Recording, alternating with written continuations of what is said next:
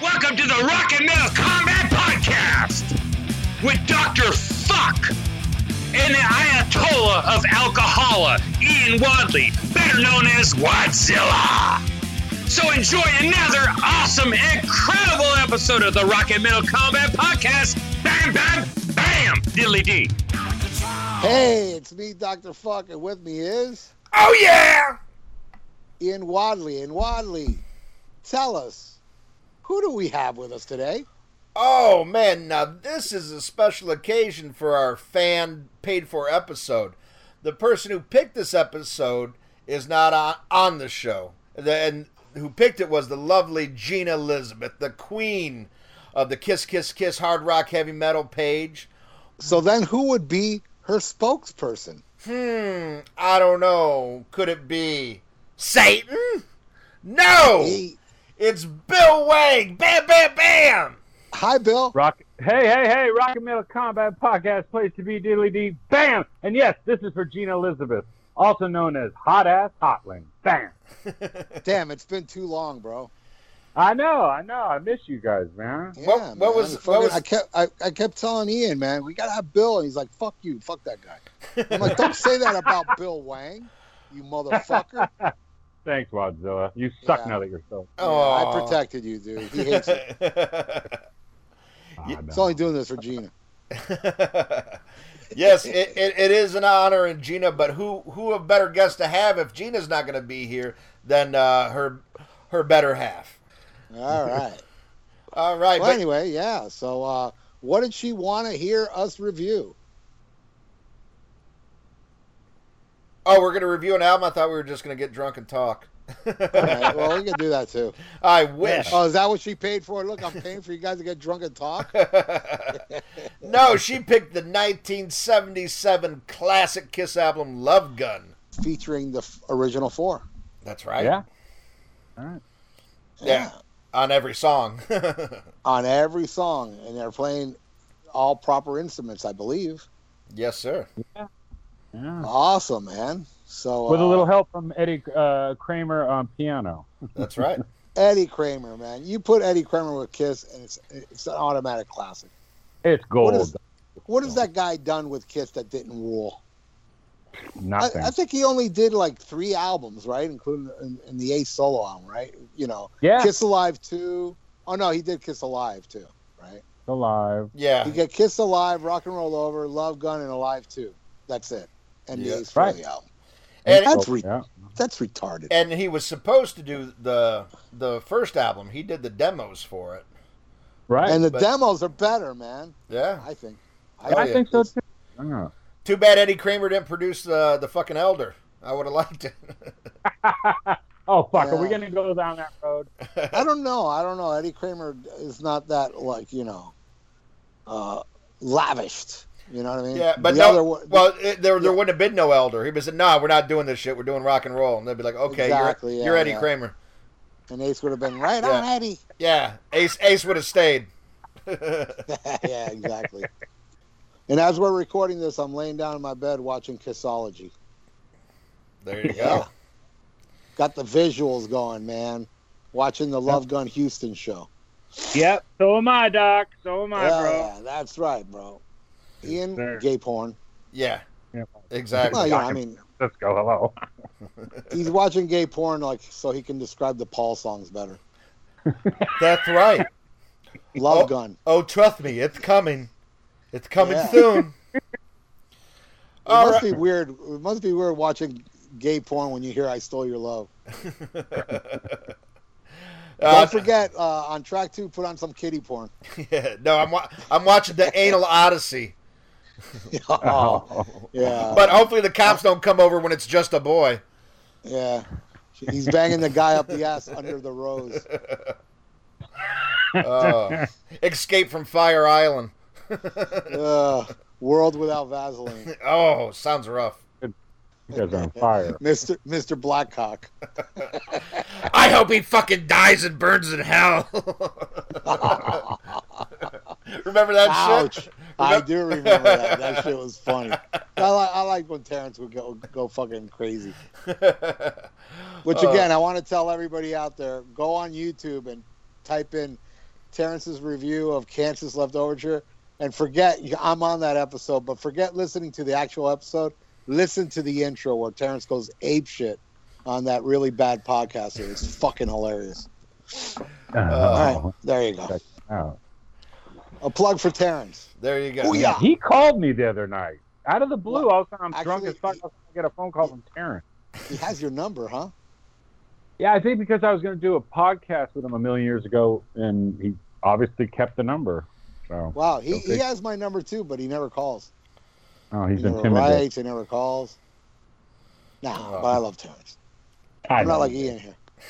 I love Terrence. Come, Ian's coming around. Ian's really nice to him now. No, let me tell you something, Ian. I listened to his podcast, and at the very end, he has a commercial for your radio show. Oh no, he, he he he tunes in every once in a while, always on the last song, so he doesn't have to listen to my shit. Right? Yeah, he's pretty much he's pretty much on my show from the beginning all the way to the end. Yeah, I, I don't I don't play Kansas, so uh, he doesn't tune in. I don't play Kansas either, you moron. Oh, Yeah, okay. dude, you know, dude, what you play is more in tune with what I play with him. But he'll stick there. He'll listen. Yeah. Uh, like I'll be playing fucking Morbid Angel, and he'll be in the chat talking about Pink Floyd. all righty. Well, back to the matter at hand. Uh, when why don't you tell us about the first time you heard Love Gun? Oh man, um, you know, I think I went through this before, uh, but I'm a basically when I first got turned on to Kiss, I used to um, in the neighborhood I lived in. There was a lot of older kids, and I would always borrow their albums and then take the albums home and put the album on my parents' stereo. And with my little cassette recorder, I would record the albums. And this was, I was trying to think exactly when it was, probably like July of 77. But I remember this older kid loaning me the, the album and I would record it and um, had my copy. This is prior to even owning a record because I was just a kid and I didn't have any money. But uh, yeah, it was 77 and um, that was uh, probably a few weeks before they played the Cow Palace in San Francisco, and uh, maybe late July of '77. But yeah, I remember it totally, and uh, that's basically when my obsession with Kiss started. And uh, I have a gr- I have wonderful memories of that summer being turned on to this album. But uh, yeah, Fun I fact. remember- Fun fact. uh, Yeah. Kiss played the Cow Palace, 1977, the day Elvis died. yeah, right, right, right. Yeah. Yeah, exactly. Yeah, That's wild stuff. yeah, and uh, they dedicated "Rock and Roll All Night" to uh, Elvis. Yeah. Awesome. And not Yeah. Chuck Berry, huh? Bastards. Uh, no, no, no, no, no. Ian thinks so, but no. Yeah, Uh, racist. Yeah. yeah, man. That's that's my initial. Uh, that's that's where it all started for me. I was turned on. I remember Paul Lynde Special and whatnot, but that was was like, who the hell are these guys? Yeah, by the summer of '77, I was full on, and uh, so my initial uh, introduction to the awesome album that is Love Gun. Well, I got to tell you, Bill, you were into Kiss before me. Can you believe Right, I knew that. Right. Oh, you did know that? Yeah, we've talked about this before. Okay, because I got into Kiss. Like I'll, I vividly remember. I don't. I never saw the Paul Pauline special. I wasn't aware of Kiss. I wasn't really into music at that time. I loved ELO, and and Black Sabbath. That's about it. That's all I liked as a little kid. And uh, uh, you know, some I don't know, like uh, the Grease soundtrack I dug. But um, uh, where where am I going? Oh, um, my first memory of what intrigued me with Kiss was Mad Magazine. Had just a picture, and you know, 'cause- oh, that's another thing I was addicted to. I loved Mad and Cracked, and to a lesser extent, um, Screw. And um, but the thing about that uh, Mad Magazine, it I don't I don't remember what it was, but it was just a little panel that showed Kiss, like you know, they drew Kiss, and that kind of like intrigued me but not enough to check out their music. And it wasn't until my buddy played me "I Want You." Uh, he had rock and roll over, and it was just he just played that one song. I remember that he just played the one song, and I was like, God, I love that song. I want you. It's awesome. I may have known rock and roll all night. I'm sure I did. I knew Beth, but it wasn't enough to like you know reel me in.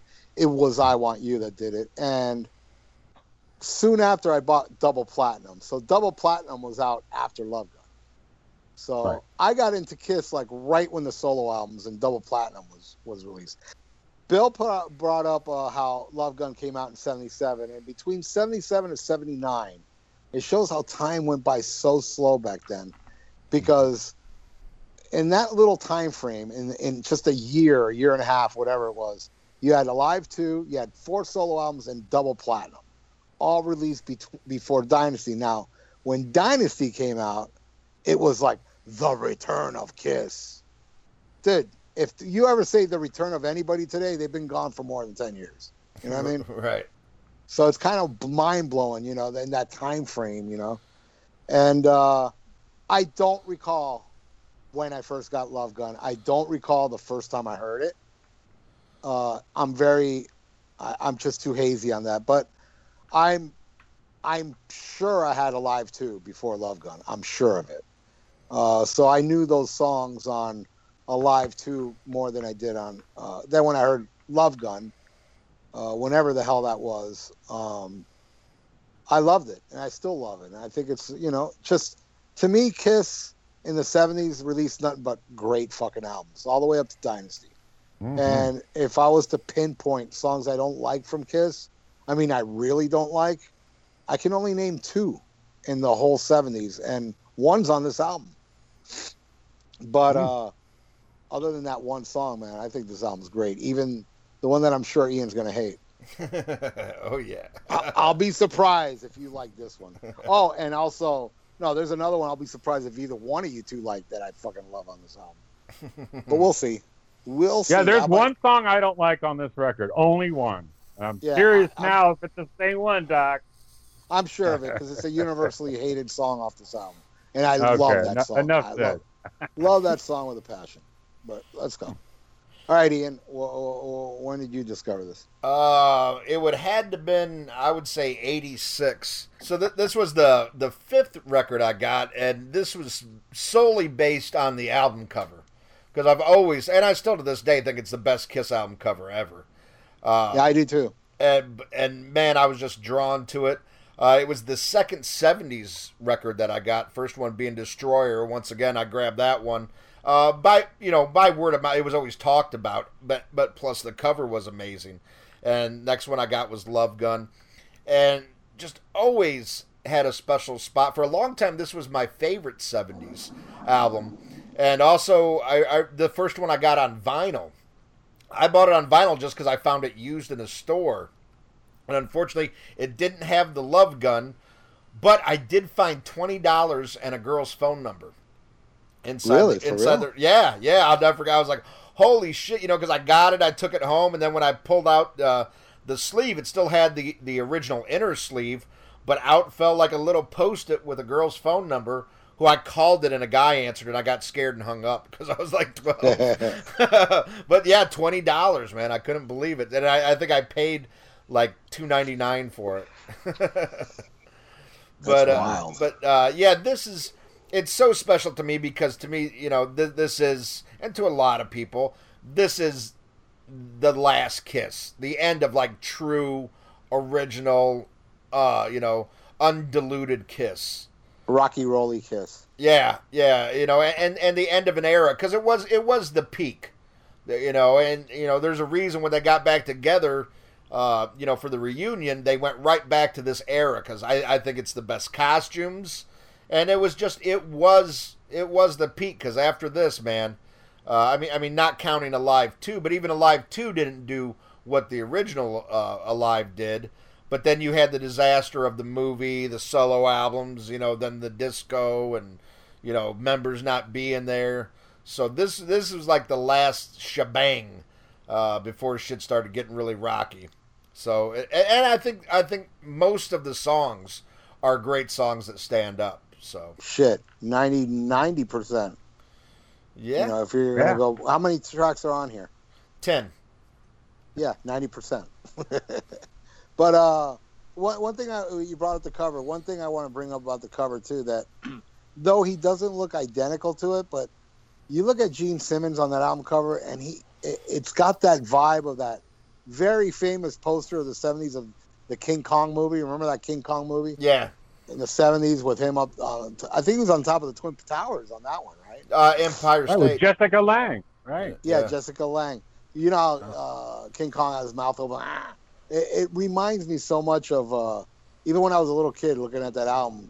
I thought, man, it- they drew Gene like King Kong, you know, because he's got his mouth open the same way. And um, yeah, and then there's this myth uh, somebody brought up on the Almost Human page. If you flip the album over, you know how the song titles are written on the album. hmm It's supposed to uh, resemble a dick. You guys Ah. got the album there? Uh, Yeah, No. I'm looking at it. I've heard that on some another podcast. Yeah, I've heard that before. Um, yeah. Somebody brought it up on the Almost Human page, and I turned around and I go, "Yeah, it does kind of look Hmm. like a dick."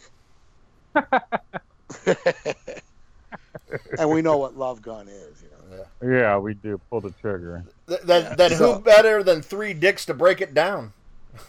That's right. Yeah. Well, three be, dicks and a half because I'm, you know, I'm part Chinese. Hey, me too. Hey, oh man, you you suffer that little dick like I do. huh? That's- Yeah, that's the only stereotype about it. Chinese people ain't true. Yeah, That's no- Gina, baby. No, no, yeah, I was, I was gonna say he doesn't suffer. Gina suffers. Baby, tell him I got a big dick. Come on, honey. Uh, she has small hands. It'll all work out. Bam, bam, bam.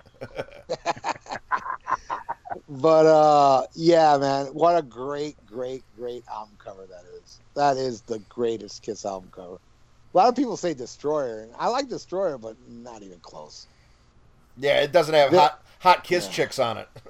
Not right. Love Gun Asylum, the greatest Kiss album covers. Hey, I made a funny. Mm, I, Anyway. I love the Asylum cover. I know. You know, then the- I never thought of that King Kong reference from the '76 uh, remake of King Kong. That does. I'm looking at it. It's like holy fucking shit, Doc. That it's that it's, is- it's it doesn't Yeah. look. If you look at the poster, it's not identical, but there's some vibe to the Gene's face. yeah, there is. There's a little bit of a. Uh-huh. Yeah, and it reminds me of it, which you know, again, you know, I'm sure the guy doing that painting probably was thinking of that king, that iconic king, because that that poster was so iconic back then. Oh yeah, '76. Yeah, I remember seeing that. being a little kid. Yeah, it was like that King Kong poster and that Farrah Fawcett poster, and Bruce Lee with the with the three scratches on his on the on his ribs. Those Yeah, were like the three most iconic posters back then that I remember. You know. yeah. Childhood, brother. And, and Peter Yeah. Peter looks like the cat from the Cat from Outer Space, the Disney movie from 1977. So Look at that! Wow, there you go. Wow, Ah, I didn't think of Right. that. bringing it out. Wadzilla. Wow. Yeah, and and Paul kind of looks like Charles Nelson, Nelson Reilly from, from the seventies Ah, ah, ah, with a wig, and Paul Lynde. oh. All right, so uh, yeah, so um, who I think Bill should take. Oh yeah, shot. in honor of Gina Elizabeth. that's right, man. I stole your love, baby. Hot That's ass what- Hotland. That's her That's favorite. what that's what Bill did to, to Gina. He stole her love. yeah, Yeah. I did. And 20 bucks out her purse too. Ouch. Right. I'm still trying to keep it going, baby girl. You know, uh, I'm a, I'm a boatload. I'm, I'm trouble, so I'm very grateful she keeps. But uh, yeah, I stole your love. Um, I wrote here the, the champagne and cocaine of album openers. I mean, one of the greatest fucking openers ever, and a fucking epic, iconic opener in concert. Un- unfortunately, I, I didn't see that tour, but uh, I think the only time I saw them open up with that would be Hot for Shade. Yep. Uh, yeah, right. But yeah, fucking album inspired by uh, Deep Purple's Burn. It makes a little bit of sense. Wow. That's yeah. interesting. Now, yeah, yeah, you're right. Yeah. Yeah, yeah. Um, but yeah, I fucking, I love one of my favorite Kiss songs, maybe even my favorite. I love this song and uh, awesome, fucking brilliant, man. I love it. Yeah, what do you think of I Stole Your Love, uh, Ian? well, if, if you remember top 10 Kiss songs, this came in at number one, beating out Tears Are Falling. Uh, this is my favorite Kiss song, the quintessential Kiss song. Uh, this is the natural, you know, progression. I think from where they came with the first three albums to, you know, I think the first three albums show a lot of influence and and promise. But I think with the next three, with Destroyer and Rock and Roll Over and Love Gun, you get what my opinion is the Kiss sound. Uh, you know, the quintessential Kiss sound. And this is just simply the best song. Uh, amazing. It is a great opener. And uh, I wish this had as much staying power in the set list as the title track. Because I'd much, I'd much rather hear this one. Uh, just in- incredible, man. E- everything about Kiss all in one song, uh, done by my favorite member. I love it. All right. What do you think, yeah, Ralph? I, oh, I love this song too. I don't know if it's my favorite off the album. I don't even think it, you know. I, it's definitely not my favorite Kiss song, but yeah, pro, definitely the best Paul Paul song. That's for sure. um, yeah, dude, I love the opening riff. I love the little echo uh, be, before each chorus. It's uh, it's kind of like ear candy, you know. That's how I describe this song. It's very, it's just, uh, it's so appealing and so simplistic, but yet uh, hits the mark. I love it. I love um, I Stole Your Love, and it's pretty cool that it made uh, Kiss Meets the Phantom, where you know that that movie really didn't have many Kiss songs that were deep tracks. You know what I mean? Mm-hmm. Or deep-ish. You know, it was just what it was: Beth, Rock and Roll Night, and Shout Out Loud, and then this one. Right, yeah. this the only non-single. the yeah, there you go. The only non-single. You know. Yeah, what a way to start the show with uh, you know the, the hydraulics bringing them down and the stairs lighting up. And, man, watching those, you know, which I'm watching right now, watching that stage. What a, I'm sure was fucking mind blowing for the people there. It's mind blowing watching it on video. You know, a lot of times you watch videos and it doesn't really capture, you know, how cool it was live. So you can imagine, you know, how amazing this shit must have been to see live. You know. Oh, especially for, the, for the for the time too. You know, nobody was putting on a show like that. Mm-mm. Of course, yeah, they were. But you know, a big myth about Kiss is that they're the first ones to bring pyro and shit. No, actually, it was Led Zeppelin, and Led Zeppelin also had shows where they had Led Zeppelin lit up behind them. This was yeah, pre-Kiss. You know, if you uh, you know, Song Remains the Same was before was '73. And there was explosions right. on that. And then on, I believe it was uh, the fourth album, they had the big lit Led Zeppelin sign. So right, but what you know, and, and Alice Cooper had all the theatrics, but what I was getting, what their actual stage setup, you know, and the the levitating uh, drums and Gene going up, and you know, like stuff coming down, and they come down on that. I, I think they were probably the first to do that kind of shit. Of course, yeah, mm they were. No, no, no. They they see, and Alice Cooper said it best because um, Alice Cooper said Kiss never really stole from him. What Kiss did was, you know, took what he did and made it their own, like did, expanded on it, which right. which is true. But you know, but you have heard people say, "Oh, Kiss were the ones, first ones to use bombs," and and and you know, and I I do recall a Gene Simmons interview, him saying, "Yeah, we're the first one to you know put our name in lights behind us." No, yeah. it wasn't. It was Led Zeppelin. You know, but Gene invented right. the devil horns too. you know, which uh, was something from Spider Man, and he has his thumbs out, right. his thumb out. So he didn't. You know, who invented the devil horns? Dio's fucking grandma. Yeah, exactly. Right. Malik. And, and, but, um, and you got to remember, she was older than Dio. Was he? yeah, and Dio was pretty fucking old. that kind of makes sense. You figure grandmother be older than the grandson. Yeah. Right. Yeah. you know, but Not if you look at the album cover, there's no thumb. It's the total devil horn. There's really? no thumb. Look at it. Yeah, look at it. There's no thumb. It's totally. The, yeah, that's the Malik right there. Well, I'm gonna go out now. I have to go out there and get it. I just recently. Look, no thumb, Doc. I just recently um, purchased the 180 gram version. All right, I'll go into the next track, uh, Christine 16, which again, even though it's background music, it is in Kiss Meets the Phantom uh, when they're doing that little ma- makeup contest. So Oh, it does show up in the movie that one, you know. But is there any other songs? Yeah, there's some. I mean, I'm not talking about that crappy European version that had like some of those terrible solo songs on there. Okay, Oh, the- yeah, I see it. I see it now, uh, Bill. Yeah, you're right. Right? You're right. He's holding Yeah. it down, downwards. You don't see it, you know? Yeah. Um, Christine 16.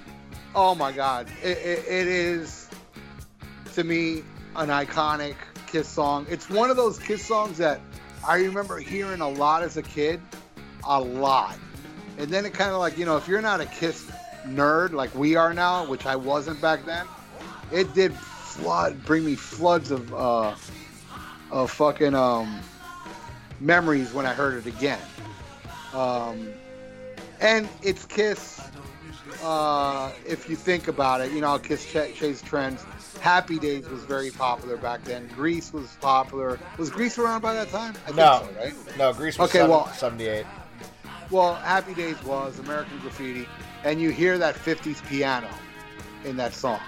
Yeah. So you get that '50s vibe. So I know that was, you know, let's let's add a little bit of '50s in this song, you know, and uh, yeah, it's very politically incorrect today. You know, it's a song about Gene like like checking out some chick at a high school, basically fucking, um, what do you call uh. She's been, but you know what's weird about the song? It says she's been around, but she's young and clean. Kind of contradicting. yeah, Like, right. If she if she's been around, she wouldn't be young and clean. It's like she's 16, she's been around. I'm like boner. It's like Well, if she's young and clean, flaccid. She, she's been around for a girl her age, and then she scrubs that shit with alcohol. I guess that's what I get out of it. You you should go back to drinking, Ian. Okay. Now you're making now you're now sobriety's trying to now it's fucking you up. yeah, you had a good run there, Ian. Thank you. The Ayatollah of sobriety. Bam. Yeah, and and um, the solo, you, listening to that solo, I'm thinking Ace didn't write that solo. You know what I mean? Uh, Ace doesn't get a lot of credit. Like you know, Ace didn't write anything on Rock and Roll Over. But dude, listen to fucking Making Love. You think fucking they wrote that solo for him? And you know, Doctor Love and all those solos, dude. That's total Ace. Fuck yeah. So I, I think he did have a lot to do with rock and roll over as far as guitar solos, which is great. But in a recent Ace interview, he admitted the reason he didn't write anything for rock and roll over because he already had some of those solo songs for the solo album. And even back then, a lot of people don't know this because a lot of people, this is bullshit that what Kiss said. Kiss said that, you know, oh, because of the movie they were about to break up. So, hey, why don't we all go off and do solo albums? But that's bullshit. It was around Destroyer that they already they, they had a, a, a contract that all four of them had to make a solo album. So going all the way back to '76. So by '77, Rock and Roll Over, Ace had a bunch of killer songs that he was like, "No, I ain't giving this to Kiss. I want to use it on my solo album." But uh, anyway, so yeah, but you're going back to Christine 16. That sounds like uh, you know, kind of like Detroit Rock City. Uh, they, somebody wrote that solo for Ace. If, if it's even, yeah, it is Ace playing that solo. But it's so, you know, it's so non-Ace, but it's still good. It's it complements the song. And now let's hear how Ian don't like this song. Oh shit! I love this fucking song. Oh, I was just kidding. I was testing you. I was testing your sobriety.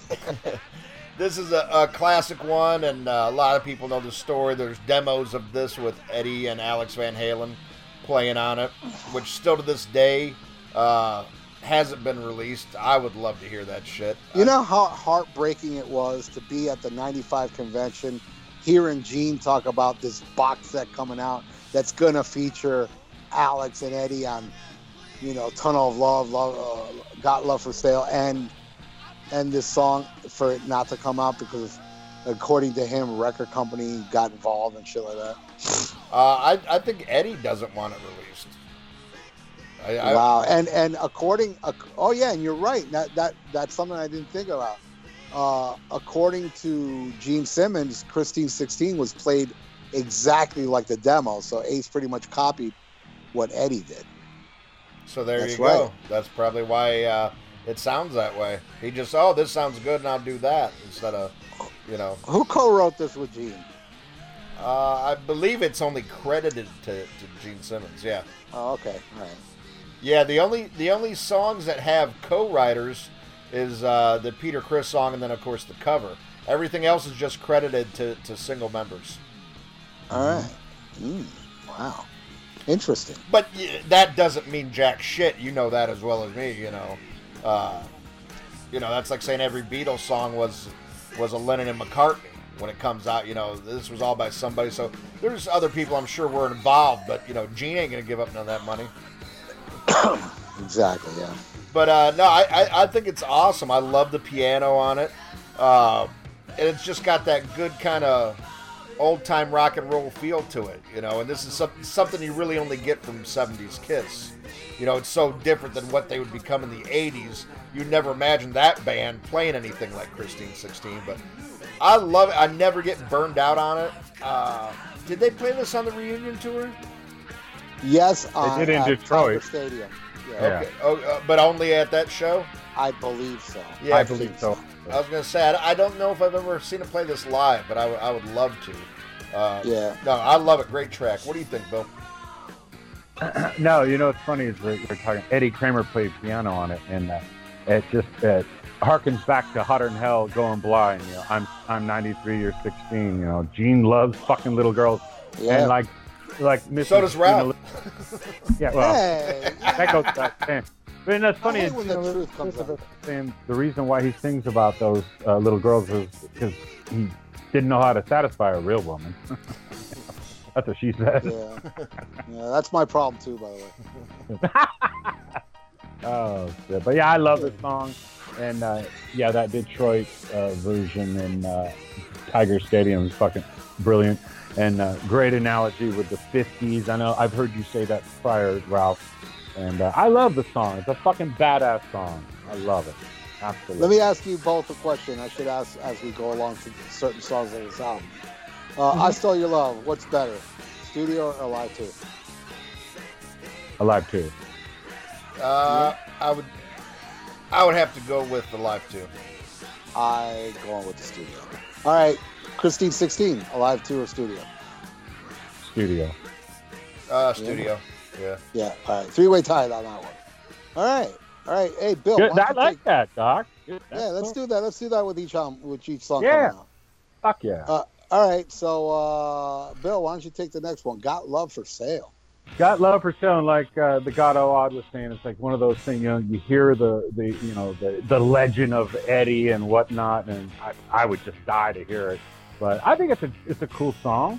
Um, the A solo is cool, and uh, what's cool is uh, Gene is bringing it out. I don't know if they ever did it live, but Gene No. on No. the solo thing. No, okay, I didn't think so.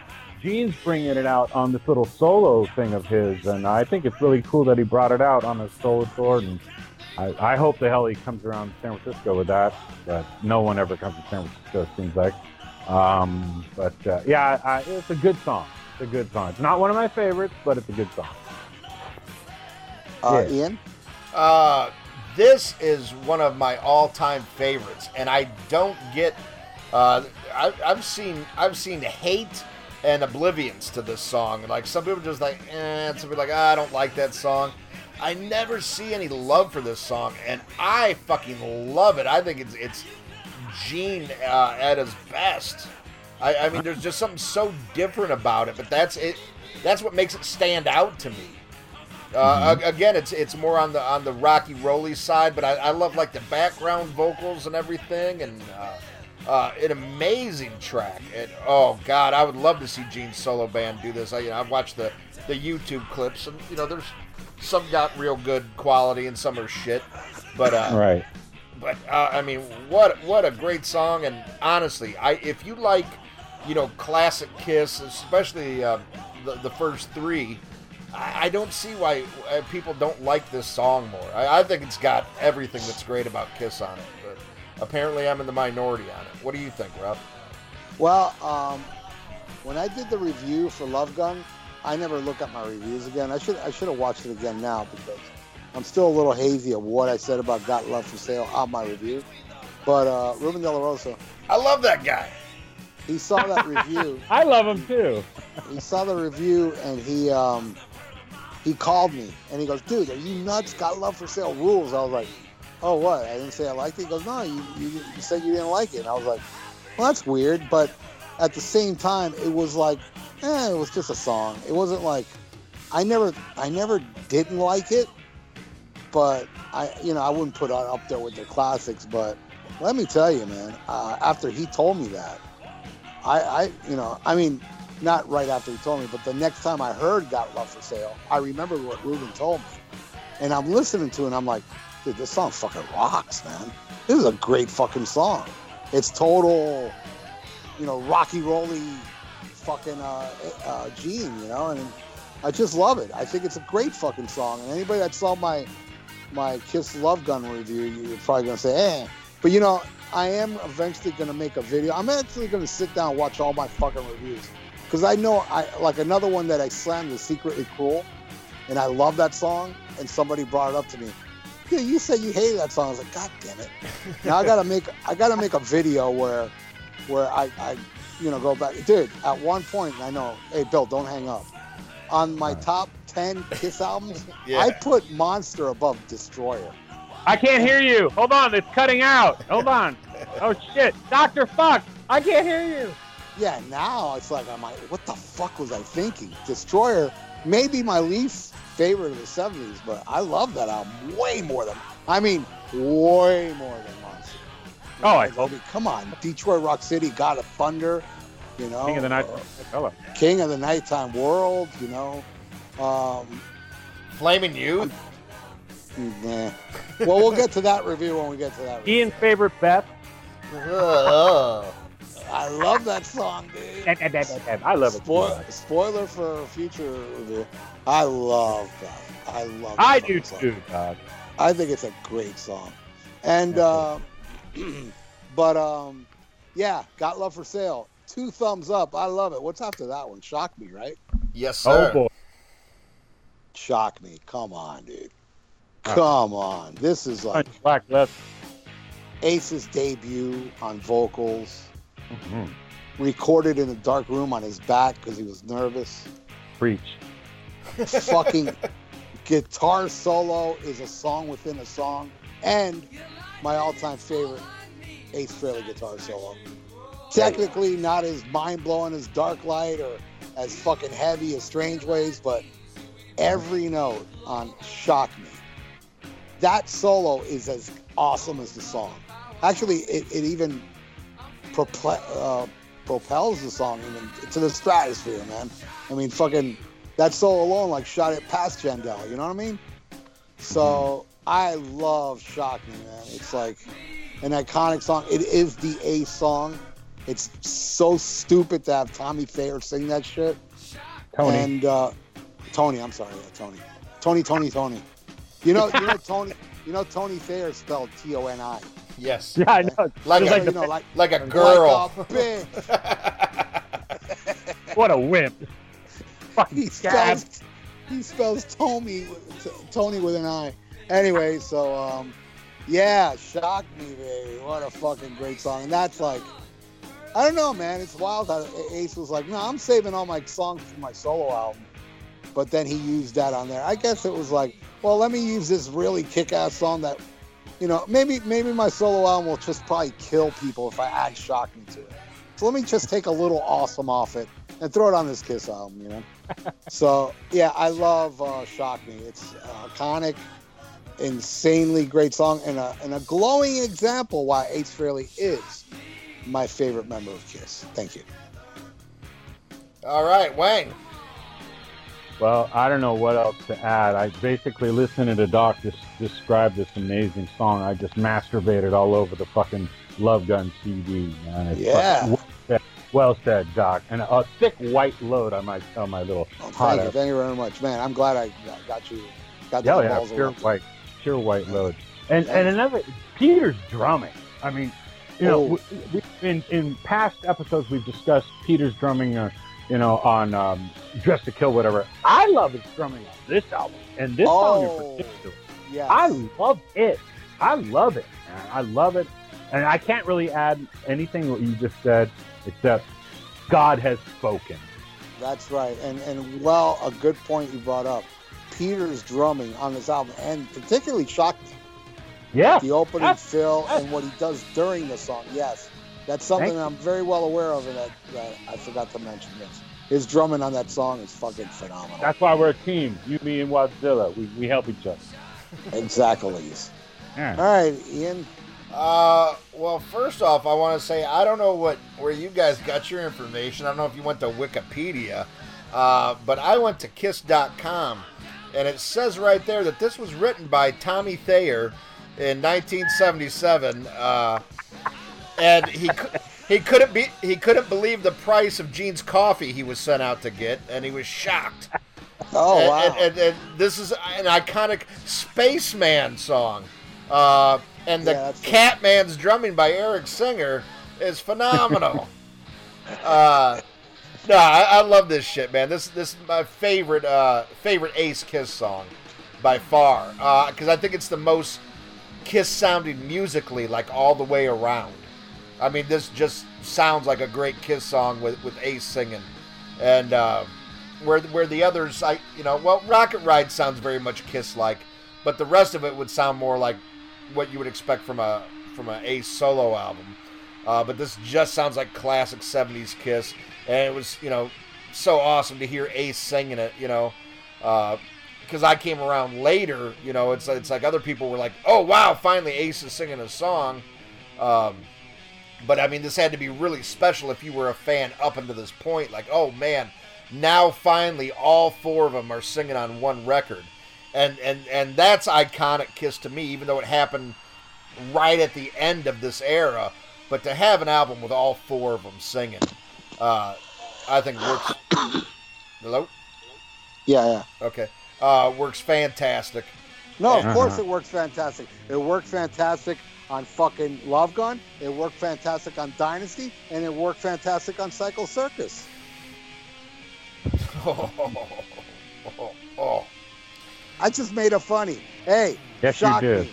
A live two or studio version? Uh, studio. Alive two. A live two. I'll have to go with live two.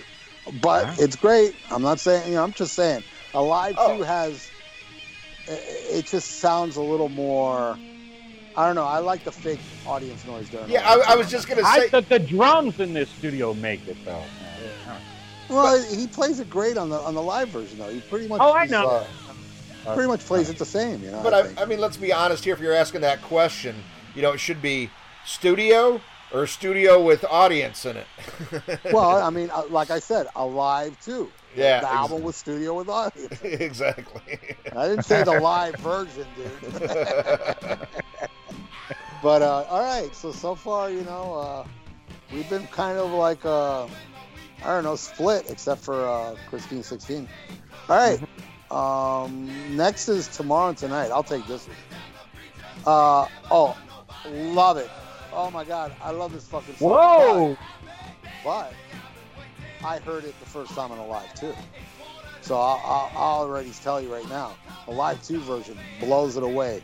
And this was never played live, by the way, Right. ever. I don't think it's ever been played been pl- uh, played live, even with the Scab Kiss. Um, I love it. The only thing I don't like about the studio version is the female singers. Me too. I, I don't like that. I don't like the tomorrow and tonight. I, that's the only thing that. I, but as far as like a song goes, I think it's a fun song. It's them trying to recreate rock and roll all night again, and uh, I think it's just a fun song. You know, I just love the drumming on it, and uh, everybody's high in the weekend. I, it's just such a fun, fucking song. But I will definitely take the live two version way over this because I got to tell you, man, uh, the first time I heard the song was on a live two. So the first, I vividly remember the first time I heard the studio version, I was like, oh, this sucks. I'd rather listen to the live two version. But I've grown to like it, you know, not love it, but it's not a song I don't like on this album. It's one of the songs I like. So man, it makes me think that is this the one that Bill don't like? Yes, this is the one that Bill Wang does not like. I don't Well, like. I gotta say this. I gotta say this. Ah, I'm glad to hear that this is the one you don't like, and the universally hated one uh, you do like. oh, I love that one. Yeah, that song rules. I love that one. We'll, get, to that. one. later. Yeah. But no, I do love Ace solo though. Let, um, let me be perfectly clear. I love the solo. Uh, I understand what you're saying. The vibe, it's got a little happy sort of vibe, but the yeah, the female background uh, vocals, uh, only the Rolling Stones can get away with that. Okay, let's Yeah. just get that. And and only in limited basis there. Uh, Well, Eddie and the Boozers, I think that, that makes them better than Eddie and the Cruisers. That's right. yeah, Those yeah, drunk that's, that's chicks. Ian's. thing. That's, uh, yeah, I, I mean, Remember, Bill hates that. I know, I know, I know. uh, So I forgot about that. Sorry, Bill. I know, I, I, that bugs. me. But uh, yeah, I, I don't like it. I mean, like I said, I, I, I don't hate, hate, hate, hate, but I don't love, love, love, love, love. So yeah, All right. Wow. Yeah. Interesting. I would I would have thought you'd like this song, but uh, there you go. really? But then again, I would have thought you hated the one I loved. So there you go. Oh wow. I'm sure Ian hates that fucker. I ain't got no doubt in my mind that fucker hates it.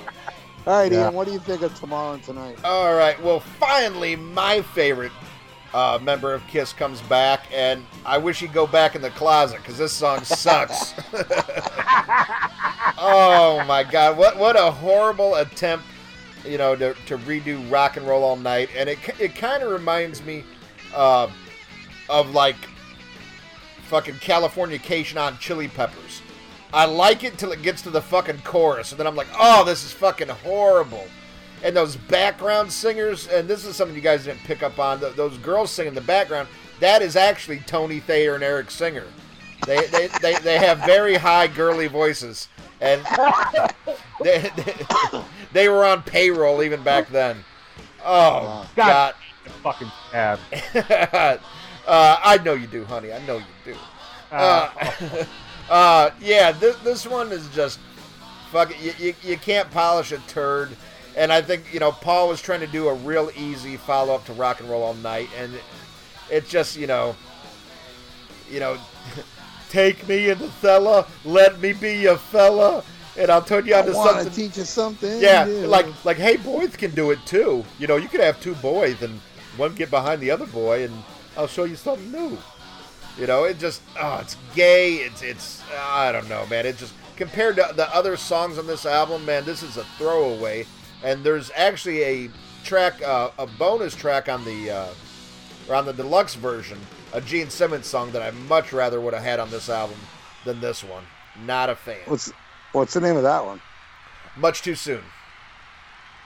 Okay, I have to listen to that one again. I can't remember it now. Hmm. All But, uh, yeah. I love it. Tomorrow. All right, all right, flip it over. All Just right. click, just click the channel three on the eight track. yeah, we go to we go to channel three on the eight track and we get the title track. Uh, man, holy shit! It, is, is this an iconic song that I never, ever, ever want to hear Paul Stanley try to do again? Uh, he won't let this one go, even though his vocals are begging him. Uh, but man, you still hear this one to this day at every Kiss show, and uh, I, I mean, I love the song. It, it's great on this. It's a great title track. You know, it, it, it's a great. It's everything Kiss wrapped up in one song. This one just suffers from overkill to me. It's kind of lost its magic. But I mean, there was a time when I could hear it over and over again. But that time has passed. But just because I'm sick of it doesn't mean other people sh- should be. Uh, Hello. I think it's j- j- just an awesome classic Paul Stanley track. I prefer I Stole Your Love, but this one is just right underneath it, but it just suffers heavy from uh, from Burnout Factor, in my opinion. What do you think, Wang? I think he's spot on, man. I, this is Gene Elizabeth's favorite song on this record, I might add. Oh, that I, I, I love it. I love it. Best song on the album. Yeah, no, it is. It is their favorite, but uh, yeah, I, it it makes me just want to turn it up, and uh, it's a great iconic song, and uh, there's not really not much I could add to what you just uh, got to watch. Great song. Yeah, a little bit burnout, blah blah blah, and especially the scab infiltration has ruined it. But um, But yeah, it's a it's iconic and it's great, and I love this song. Absolutely. Well, well, something Us- that's been missing from this episode. Uh, I must know how many chopsticks does it get? Yeah, I, I've kind of uh, I thought I kind of uh, uh, jumped the shark with that. So um, Oh no. I- I- No, you didn't. yeah, Yeah, but hey, let, let, Uh, let's kill it like like the song's been killed. Give us some chopsticks, baby. I give it five out of five chopsticks, two egg rolls, and a crab rangoon for Mike Tyler. Bam! Oh, that was awesome. Nice. There you Uh, go. All right, before I go into Love Gun, tomorrow and tonight, a live two or a studio version, are they tied for suckiness, or do you prefer one over the other? I like two better. Alive two. Ian? Alive two. Okay, all right. Um, Love Gun, yes, the perfect song. You know, some. I mean, Paul's written some songs that are just perfect. Like, I would say, "Come On and Love Me" is a perfect song. Yes. "I Stole Fuck Your Love" yeah. is a perfect song. "I Want You" is a perfect. Song. Yes. Uh, "Making Love" is a perfect song. Uh huh. Oh yeah. Hell yeah. "Tears Are Freak. Falling." Yes. But uh, yeah. Oh, Doc, come on, man. I'm sorry, Bill. But anyway, so um, yeah, Paul said he wrote this shit on a plane, and uh, and it has survived the set list since '78 or '77. Has Right. been has been played at every single Kiss show. Well, you know, every single legitimate Kiss show tour. You know, Right. not including like unplugged and those mini shows they would do at Disney World and shit like that. But one thing I one complaint I will have, and it's kind of it's kind of it's a stupid complaint, but the version on Smashes Thrashes Hits I like more because when Ace does his solo, it doesn't have Paul singing "Love Gun" with the solo. I think that should have been how it should have been recorded. The solo with no vocals, uh, you know, uh, uh, layered above it. I Because never- that's Wow. you ever heard the Smashes Thrashes version? Uh, yeah, but I uh, never really connected the dots. Interesting. I mean, listen to that solo on uh, Love Gun. Oh hell it's yeah. Such a killer, killer solo that I think it should not be fucked with. Just let I- the f- fucker play the solo with no, you know, Love Gun above it. Mm. And I love how they did that on Smash Smashes Thrashes Hits. I love it. Though Smash Smashes Thrashes Hits doesn't sonically sound as good as what Eddie Kramer did. You know, it sounds a little thin production wise. See, that, Uh, that's to my ears, I guess. that's something I would love to do because I haven't listened to double platinum or smashes, thrashes, and hits probably since '88. So now I would like to go back and like see the difference because I know they were remixed in different versions, and I I remember how different Strutter was because that was like really different. But uh, it'd be interesting to hear the other shit. And, Oh, I'll tell you this right now, because since I bought double platinum first, I prefer. I'll tell you what's different on double platinum. I uh, um, Cold Gin. Um, uh, God damn it! From the first album, um, Cold Gin is different on there. Strutter. A hundred a hundred thousand years is different on there.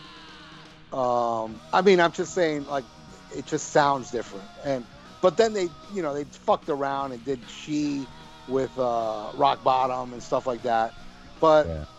well, what else? Deuce, Deuce is different on Double Platinum, and I prefer those versions. I think those versions sound more fresh, and they have more of a bite to it than the first album.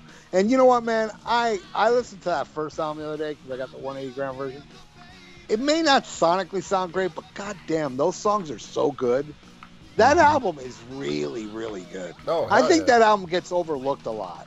You know, every Mhm. time everybody talks about like the first three Kiss albums, everybody talks about Hotter Than Hell and and Dress to Kill. Nobody really mentions the first one much. Does does And- the new 80 gram version have kissing time? Yes, Okay. Yeah, um, which I like that song too, but I don't love that song. The, I'll tell you, the one song I said there's two songs I don't like from the '70s. Kiss, it's one off this one and fucking Love Theme from Kiss. For some reason, I just can't get into that. wow. I love Yeah. that song. I don't. Yeah, you're. Into I love it also. so I don't know. I just can't get into that. Yeah, You know, I, right. I just it's the one song that I'm like, eh. I don't know, it just bores me. Wow. But I love I love Acrobat, you know, where it it expands. You know, I don't mind it there. It's just because when I first heard Acrobat like 20 years later, you know, and heard that Love Theme from Kiss and then the rest of that shit, the insane drumming, I didn't mind it so much. But just as as, as an edited little entity on the first album, but um, Black Diamond too is different on on. Uh, I I prefer Black Diamond way more on Double Platinum because it doesn't have that horrendous ending. But I think what Kiss should have done on Black Diamond, if you guys remember how the Double Platinum version is, how it ends, it goes right back into the intro. Where it's like you know out on the street Oh, yeah. and then Yeah. it goes one, two, three, hit it, and then it fades out. I think what it should have done is like uh, pictures only begun, ooh, uh, got you under their thumb, and then just fade out there. You know, right after thumb, just fade out and it. Not with the little, you know, one, two, three. If they would have just cut that part off, would have been beautiful. That would have been the essential for me personally. And you know, not a lot of people do talk about double platinum and the differences of those first album songs that are on there. But uh, I love it. Um, well, what was I talking about? Oh, Love Gun. Um, studio version, live two version. I prefer the live two version. So do I. Ian? Uh, Love Gun, uh, studio. You know why I love the live two version? For those three seconds where Paul goes, "All right, love God." I just love that shit, you know. And then it just smokes. It's just a smoking live version. It's just more. I don't know more. Ugh. But yeah, the studio version rules. Not taking nothing away from it. But then we go into you take the next track, Ian. Aha! Hooligan. Uh, the lone Peter Criss song on here, uh, co-written with Stan Penridge. Uh, I, I love this one, man. I don't get your, uh, well, we'll let you talk about it, but I love it. Uh, Peter's in fine voice here. And what the hell was that? Well, I'm drinking water. Oh, okay. God damn, pick that up that loud, huh? Yeah.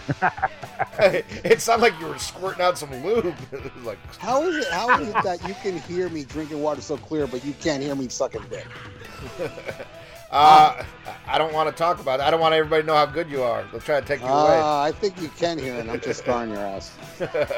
Uh, no, You I- guys have spent the night together, I might add. that's anyway. hey, I, I spent the night with you too. Damn it! Don't get jelly. We're both. Uh, anyway, I wrote a song about it. I know. That's awesome. But but we're all jealous because only you got to spend the night with Lee Gersman. Yeah, that's- Well, well, you and a lot of unfortunate little children. Yeah, I Yeah, know. he had to spend the night with Lee Gersman and throw up on his on his fucking jacket. Poor- Uh, little known fact: spend the night with Lee Gersman, number one show in San Quentin. they love that show. yeah. All right, but back to Hooligan. Uh, I, I love it. Love it. Uh, I mean, it's not my favorite Peter song, but I mean, it's there's to me nothing wrong with it. It's got the, that that rocky rolly shit that he likes. I wish there was more shit like this on his solo album, less bullshit ballads. But I mean, Peter Criss, you know, he's got he's got the voice of Rod Stewart and and the musicality of Jimmy Stewart. Uh, Uh, the, the kids are gonna love this one. Uh, well, well, play some so, some ballads at the sock hop. Um, you know, I, I hope there's no ruffians there. Some hooligans. Uh, love Hey, it. speak, hey, hey, Ian. Speaking of impression, sing "Hooligan" as Michael McDonald. We're going to school again. Whoa, whoa, no. Um, no, uh, yeah, I, I'm really surprised. But uh, like I said, I'll let you get to it. But uh, to me, it's just a great Peter Criss vocal. And I do agree with what you guys said. I think his drumming is incredible on this. Unfortunately, it would be the, the end of that, as we all know. I mean, shortly after this, he'd have the, the car accident, and uh, his career and his drumming uh, never recovered. But but here, I mean, he, he, he was what he was, and I, I feel bad for like drummers in the 70s. I mean, when your contemporaries around that time are people like Neil Peart and fucking John Bonham, you know, and and you're and you and you're Peter Criss. It's like it's like being the Asian at a gangbang, and all the other guys are the Harlem Globetrotters. You know, it's like ah Yes. shit. Tell me about it. but uh, but Man, uh, I would marry that Asian. but uh but no I, I mean i mean I, it, he does perfect for kiss you know you don't need that kind of drummer for kiss uh, you, you know but i well i mean it, it worked out great for 80s kiss to have a powerhouse drummer like eric carr uh, but uh, but here I, I, think his, his drumming is perfect for the music and, and vocals on this song I, I think are spot on i mean uh, lyrics uh, they are what they are but to me it's all about that fucking raspy voice that i love and uh, i think it's a great track what do you think senor wang 35 Chevy on a 55 frame. I love this fucking song. I love it much better live. Like, for instance, the Houston Summit 77. I think it has a lot more energy, but I love the song. Everything you just said, it's, it's great. Um, always loved it. But yeah, I like the live version better. I know there's no live version of it on album per se, on a professional recording, but um, I think it's a fantastic song. I love it. Absolutely. all right Uh, ralph Yeah, I don't like it. This is the second song I don't like from from Kiss Oh, in- wow. in the seventies. I just never liked this song. It does perplex me how they would play it live too. It- of course, Peter Criss is my favorite singer of the four. So Mhm. yes, he sings great. He that guy always sings great, and he and I love his voice on the song. And yes, uh, a lot of people like, man, you don't like Hooligan, and then a lot of people, believe it or not, more than four or five people said to me, "Oh, it's funny how you use Hooligan in calling Dr. Fuck," you know. And I'm like, well, you know, I was just looking, you know, I just wrote a song that, well, I don't, what was it that rhymed with Hooligan? Cold Gin. You know, so I, you know, it rhymed with hooligan. So that's why you, oh, just because I'm singing a fucking song, it's not like, oh, I love every fucking song I'm mentioning on here. It's just, uh, you know, I'm just phrasing Kiss songs. But Well, play yeah, on word. dude. Yeah, it's a play on word. And, and you know what? A- As much as I dislike this song, I mean, you know, hearing you guys talk about it, it, it didn't change my mind.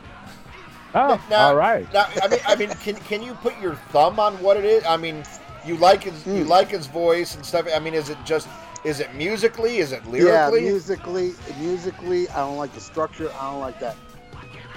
I'm a hooligan, whoa, whoa, whoa. And you know, and you know me, I don't mind cheesy lyrics. I love cheesy lyrics, but these lyrics I just don't get. You know, it's like, um, won't go to school again. I'm glad I didn't like this song because I stayed in school. um, but no, I just never really. This was the one song that always bothered me on the album, and it's a shame because I'm I'm like the biggest like Peter Criss cheerleader. You know what I mean? Yeah. When people slam Peter Criss, it pisses me off. You know, it's like because if you're gonna slam Peter Criss because he's a shitty drummer now, it's like, dude, you're kind of spitting on his legacy. I mean, why do you have to focus on the, the amount of triggers he had on the fucking um, reunion tour and and just conveniently not fucking mention Winterland video where he's killing the fucking drums. Neil Peart himself said that fucking Peter Criss is amazing drummer. And he is. Charlie Benante just said it too. I mean, he went into a whole thing how how unique Peter Criss is. And I love Peter Criss. Don't don't think I, I, I I'm I'm happy I don't like this song, you know. But I love like you know what you know Rock and Roll Over tour. They didn't play Baby Driver, but then they do this, you know, or fucking Hard Luck Woman for that matter. Um, But they play this, you know. It's just I don't know. I don't get it. Maybe it's because Peter had a tantrum. You didn't let me do Baby Driver. You better let me do Hooligan on this tour. I'm quitting. I don't know. no, I, I agree those are much better songs but i, I still like it yeah, I just nothing. I'm telling you, it doesn't do anything for me. And believe me, I've tried. You know, I've tried to get into it, but, but, it but just you, you like i can't stop the rain love it. I love it too. I love that song. I love Easy Thing off that album. That's that's even more mellow than fucking. I can't stop the rain. I love uh, uh, Don't Let Me Down. I love Oh, I that love- shit, man. I love the. I, I love that Peter Criss solo album, with the exception of maybe two, three songs. i know it's so weird the one i love is the one you don't love yeah, the one you hate the single. Yeah. Well, well, he had two singles. The, uh, I think "You Mattered to Me" was the second one. I believe. You Matter to Me is okay. I mean, I don't hate that song, but I don't love it either. Yeah. But no, no, that is, but which is the one you like? You matter to me. That's the only one I like. Yeah. Oh no, no, that's not the one I'm Yeah, thinking that's of. What was the like. second single? Uh, I think it was "Don't Let Me Down," right? so- Yeah. Don't you? That mean, yeah, I think so. I love that song. let me see. The, the first single was uh, yeah. Don't You- don't you let me down. Yeah, I love that fucking song. But yeah, and you know what? That one you love. It's like I think I would like it more without that dated shit you like on it, Right. That That, that's keyboardy shit. yeah. That's the same thing that that makes me like it. that Captain You mean the- Tennille shit. Yeah, yeah, Yeah. That's what bothers me about that song. Yeah. That's the It's such a that's the time one- piece, man. It just nails it. Oh yeah. it's- And that's what yeah, saves you never it. heard that. You never heard that sound again after that, man. Yeah, right. Uh, You know, I it- like it. that. just takes me back. It takes me back to the '70s when I would change the radio station. that's, what, that's what that sound reminded me of. Let's see what else is on, because a lot of Yeah. songs had that sound back then. yeah. and it, and it really is a dated, you know. But Yeah. then again, Yeah. what do I know? I don't like Tears Are Falling. exactly. But uh, yeah, whatever. So uh, next song is Almost human. yeah, what I called my YouTube channel. That's almost five million views now. Uh, Wang, have you noticed? Uh, you fucking, you stole. I was gonna say almost human 56. I meant almost human. Yeah, I know. I know. Wang keeps up with my numbers. That's why I love this. I keep up with everything. Yeah, it's almost at five million. Can you believe it? It That's was like awesome. it was like less. It was four million less than a year ago. We're almost at five million now. Anyway, oh man, what can I? This song I worship. I don't know. Maybe it is my favorite song, along with, you know, I gotta agree with you guys. I Stole Your Love is up there too. Maybe it's it's tied for my favorite. Um, I love this song. Uh, I love, love, love the bongos. Now here's here's something I want to bring up to you guys that's kind of interesting. I wonder if you guys ever thought this. You know, when when Destroyer happened, it bombed and they freaked out and they needed to do um, rock and roll over to get those fans back. And then while they're doing that, Beth exploded. So then all of a sudden, Destroyer became huge. But it was too late. They already did rock and roll over. But you notice, like I notice uh, a connection with Destroyer with uh, Al- Almost Human because you got like the bongos and that weird sound shit going, the strange guitar solo, God of thunderish. Yeah. I, I, I, you know, I think this would have fit nice on Destroyer. You know, it has that, you know, just a, it's not so straightforward. You know what I mean? It, Uh, it has bells and whistles. I, I, I agree, but I think a lot of that has to do with if you listen to Gene's songs of the time, and it also makes his solo album make a little bit more sense. I mean, you know, the end result of it, you know, people disagree on, but Gene was very experimental from this time. To, I mean, listen to the piano on Christine 16, all the different shit on this, uh, you know, the kitchen sink on his solo album, you know, and, and then doing stuff, you know, even the stuff on. Um, on Rock and Roll Over a little bit different, and and listen to the bonus tracks. I, all three of them that didn't make the album were Gene songs, and I mean some of them, you know, I see why they didn't make the album, and and, and one I really love, but uh, you know, I, I think Gene was just I. You see the Beatles more in his songs than, than even Paul's. You know, you s- Absolutely. you you see the the experimentation, the different types of instruments, and, and that's hmm. and it, he's always said what a huge Beatles fan he is, and it shows up in his songwriting. Yeah. Well, it doesn't show up on this song though. No, no, well, I mean not not Beatle, but I mean, but you know, having different instruments and stuff like that, you see it more out of him than any other member when it comes to his songs. Well, Right. I, I just I don't know. I don't really hear. I mean, when you bring up rock and roll over, the only thing I can see on there that's any different is kind of like the love, the Ace Frehley solo on Go- Doctor Love is kind of. No, no, no, no, no, no. I'm talking about strictly Gene Simmons songs. Generally speak. Yeah, Well, I just see like you know I kind of feel like I I, I, I hear a Bob Ezrin type vibe to the song. So Eddie Kramer kind of like brought that element into the song. I see that. I see what you're saying, but I think what Wadzilla is saying is just generally speaking, and like you made reference to rock and roll over, see you in your dreams, you know, and there's, Yeah. there's that Beatle. eh, Not not necessarily this song exclusively, but generally speaking, and just to piggyback on the experimentation, bringing different sounds, the different song structure, different sonic scopes Yeah. and whatnot. I see that absolutely. Yeah, I see. I, yeah, I see more of you know colors in this painting than Yeah, your yeah, Doctor that's Love and See You in Your. Dreams and, and Yeah. Love 'Em or Leave 'Em. You know, I mean, those are just to me straightforward songs. Where this Hmm. one is him trying to do God of Thunder again and succeeding. Yeah. Yeah. Oh, It's Heavy. such. It's a total demon song. yeah. You know, Gene doesn't have many demon songs if you really think about it. Uh, Yeah. What, like four in total, maybe? At the Hmm. most that I can think of. What? Uh, God of Thunder, this one, Unholy, and maybe. Uh, I'd say War Machine, too. Not for mm, the innocent. Not for. Yeah, yeah, I guess. Yeah, you're right. Not for the innocent, there would be another one. A little bit. Uh, yeah. larger than life, maybe a little bit. Well, larger than life, more of a suck me, fuck me song. but um, but you know, um, I love it, man. This is like a standout track. This is something that was played on the Love Gun tour, uh, like a, one, a show or two. Oh, really? scrapped. I did Yeah, not know yeah. that. In the early the, the early uh, shows, uh, the first or second show, but there's no live recording of it. Wow. Maybe the yeah. Canada shows because that's where they started the Love Gun tour. It must have been there.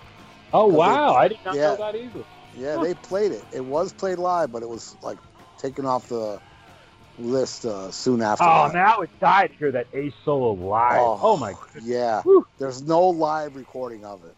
Oh, that It actually was played live in, in the first couple of shows, or maybe just one show, you know. But Wow. um, oh my god, it's just like, and boy, if you want to see an excellent fan made video, I knew that was coming. tell them, Bill. Oh yeah, it's a fuck. I love that video. A lot of people claim it's the best one I've done. I think Love Her All I Can. I know you think Creatures of the Night, right? Uh, I, I think that's evident. a, a lot of people fucking say uh, Almost Human's the best Kiss video. oh, it's made. brilliant. I mean, not to kiss your ass, but yeah, it's fucking. You know, it is what it is. Fantastic. Those are hard videos to make, man. When you have to make a video where they're actually not performing the song, Well, especially pain 10, eight, seven years ago, the technology was so different than it is now. Yeah, exactly. So yeah, it was. um What a great song, dude! I put it up there, and Oh. that's why I named my channel Almost Human Yes, sir. because of that sh- that fucking song. Unfortunately, after I made my channel, a TV show appeared called Almost Human. Oh, that sucks. You know, yeah, it sucks. It's such a great title too, right? Almost human. It's so cool. It's it, it gives you that visual, you know. Those two words are so unique, like holy diver, almost human. You know, Yeah. it's such a cool title for a song. The coolest title of any Kiss song, I think. Uh, other than Tears Have Fallen. Ah, you, you beat me to it. I had to go there. I had to go there. I had to go me, there. me, me and me and uh, me and Doctor kind of opined about it. What do you think about it? Oh, I, I fucking love it. Uh, I'm surprised it wasn't a bigger song because it does. I mean, especially that era, the Gene Monster, and I think he said in an interview he was talking about like a like a Wolfman or something. You know, like in the middle of transition. You know, yeah, where 'cause, it uh, almost the full wants- moon's out. Yeah. yeah, the full moon's out. I And- think and- I'm gonna change. Yeah, it's total. Right, and, and being shit. being in that state of, uh, you know, not fully monster. I think he, I think he was talking about like coming back out of it or something, and you're not quite human, not quite monster. But I mean, it's just, it's a perfect song, and it, man, it's short. It's only two minutes and forty nine seconds. Uh, that that I wish would go on forever. But it's another. And Ace, Ace brings out that strange way solo again. Oh, you know? yeah. that craziness. You know, but it's it, so perfect. Everything's perfect. Even that eerie, almost human. Yeah. I love that, man. But aside from you know us hardcore Kiss nuts, and e- even a lot of hardcore Kiss fans, I've never heard um, that much praise for this song or people bringing it up, and and I never got that because it was always uh, one of the standout tracks on this album to me. I mean, from the first time I heard it, I mean, this was like, wow, you know, why why is It this is a never been- forgotten gem. The more that I think about it, yeah, not many people in my conversations throughout the years, not many people bring that up. And um, oh fuck yeah, you're right, Wadzilla. Yeah. That's Very why un- I fly the flag. Yeah, my fly that fr- free Fuck flag. yeah. Fuck yeah. I could have called it Tears of Fallen 56, but no. It was taken. You know, you know. Now you think about it, um, almost human, not for the innocent. It's kind of got those two titles. It's just badass. You know. Yeah. Was it? All right, Yeah. cool. All right, Bill. Why don't you take uh, Plaster Caster? Uh, yeah, it's a funny song. Lyrics are funny. Uh, makes me wonder if Gene ever really had a plaster caster done on Come him. on, man. That guy's hung like me. Yeah. You seen his porno? Jesus Christ. Oh He'd my god, that embarrassed. one, yeah, me and Gina watched that. It's like you don't know how to make love, Gene, do you? I mean, he just Yeah, I pulled his. know, right? You figure with all that practice. You know, I, I've, I've never seen that one. It, it's not that good, Oh huh? my god, Well, you will laugh your fucking ass off watching Yeah, it. it's pretty bad. It's like really? That's all you got, dude? and and couldn't he have picked a better chick? I know. I It looks like she seems so plastic looking. I don't know. Very plastic. Yeah. But you know, Gene Gene is a fucking slut and a half. I got to tell the story. I don't know if I ever brought this up. Uh, when. I saw the Animalized tour, I was all the way up front, and there was a real young girl up front with some guy, and Gene, I was right there. I saw him. He's like, "How old is she?" He kept saying that to the guy. So you know, he, I think he is a major slut. You know, it's not an, an act. I think it's an act now. After he hook, hooked up with Sharon, I think it's an act. Even though we all saw he cheated on her ass, because he was like, "No, I did that video a long time ago, bitch. You're wearing that fucking raccoon head uh, wig." Wasn't that You long, know- fucker? Yeah, he was wearing that raccoon wig, and he he wore that shit while he was seeing Sharon. You know Shannon. that Shannon, whatever the fucking name. I was up front of the Animalized tour too. Yeah, yeah, right. You know, I was up front. I think I told this story on the Asylum tour. I was up front, and uh, this chick flashed her tits, and Paul Stanley came down and just started fondling her boob, boobs. it's fun going to see Kiss up front back then. Yeah. Yeah. But uh, yeah, man, uh, Plaster Caster. You already finished, Bill? Yeah, I mean, there's not really much to add about it. It's you know, it's a cool song. It's, it's certainly not almost human. Uh, it's an interesting lyrics, knowing what it's about and the person it's about, and that whole that whole thing about you know, um, you know, making plaster casters of rock stars' cocks. You know, you Yeah. know. But yeah, it's, it's a decent song. Cool. You know, I like it. Yeah.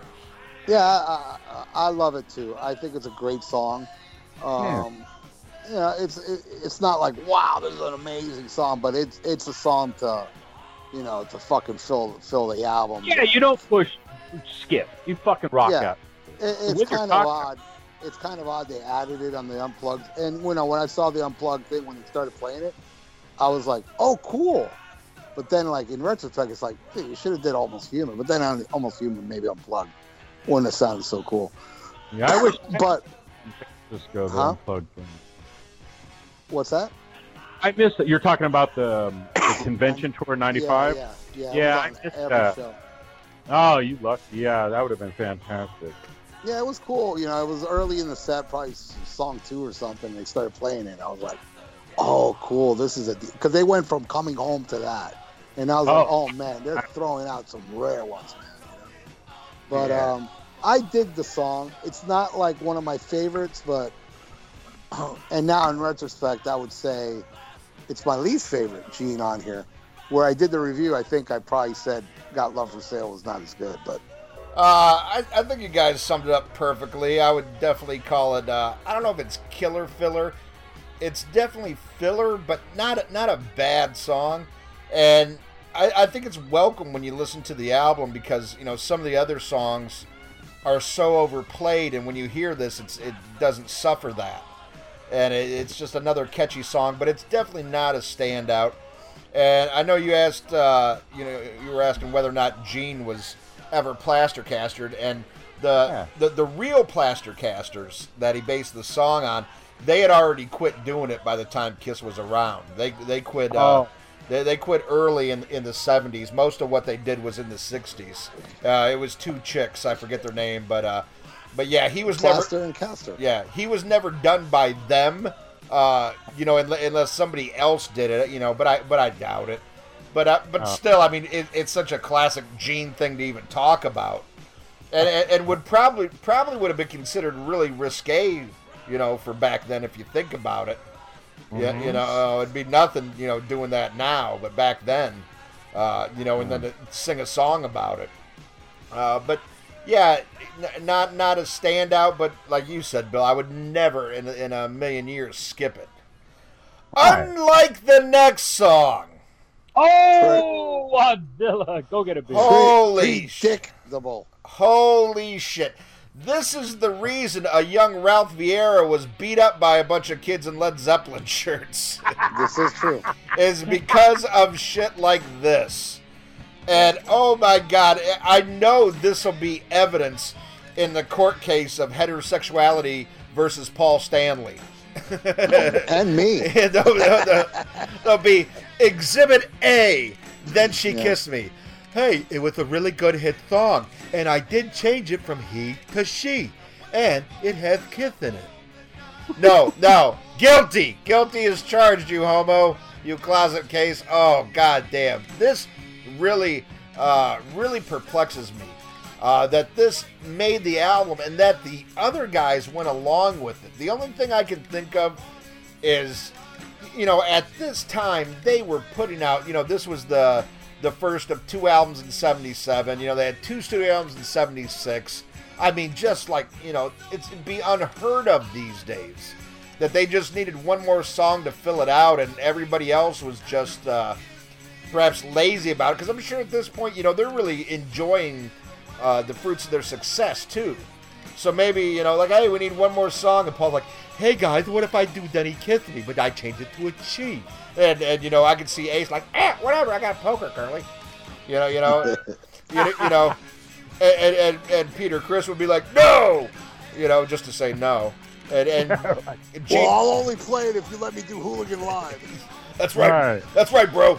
but uh, yeah, I, that's the only thing I could think of. That the other guys were just so like burned out, didn't care. Like, yeah, go ahead, flame on, Paul. Do, do this song. Uh, and man, I, I never like. But then you know, I didn't like the original either. Uh, I mean, I mean, it's. Just, but man, it's I, I, I'm not a fan of like gender switching songs either. Like, okay, this, this song, even in my head, it'll always be a girl song you know, and having them just does not work for me. And this is the kind of shit that, like, you know, when non-Kiss fans make fun of Kiss and they throw this up there, like, yeah, yeah, I got nothing, I got nothing. Don't hit me, hit that Vieira kid in the in the Kiss shirt, you know. Yeah. Oh my God, uh, and. Whoo, man, if you guys like this, hey, hats off to you if you enjoy this shit. But uh, yeah, Well, it does make sense that they beat me up because it was a Kiss shirt that said, had Paul on it and said, then she kissed me. oh, good. lo- But you know, you know what I mean when when you you compare this, you know, this to like Led Zeppelin. But then I think Led Zeppelin like shit. We need some of that Kiss money, so they did Hot Dog on their next album. I was just Oh, thinking of that. yeah. Take you back at that. just just to out homo them. Uh, woo. Yeah, but I, I- I'll throw this one up to you, Wang. You you, you like this? You approve Oh, I love this song. I absolutely love. I loved it even back in when I first recorded this album on the little cassette recorder. I love it. I know. I always have memories and of my little sister, my baby sister, almost ten years younger than me, playing this. When I would play, and whenever it would be my time, because me and my sister, that's two years younger, we would pick the albums, and she would always pick uh, Donnie and Marie, and I would always pick a Kiss album, and my real, real little sis, baby sister would have to listen to both that shit, and she would always say, instead of starting with "I Stole Your Love," she would want to start with number ten, and then she kissed me. I mean, I just for forever have that memory. Yeah. But I love this song. It should have been a pop hit single in 1977. T- tells you all you need to know. This is what the little girls want. Yeah. Well, uh, whatever. I love the song. I think it's fantastic, and I like the original too. Yeah. Because my dad loved it. So yeah, I like it. all There right. you go. Bam. Absolutely adore this song. This song is, yeah, it's a novelty tune, a cover song. My only complaint is you should have kept it with he. I could I could have identified more. But anyway, I, I love this fucking song. This song is it's just and I love songs like this.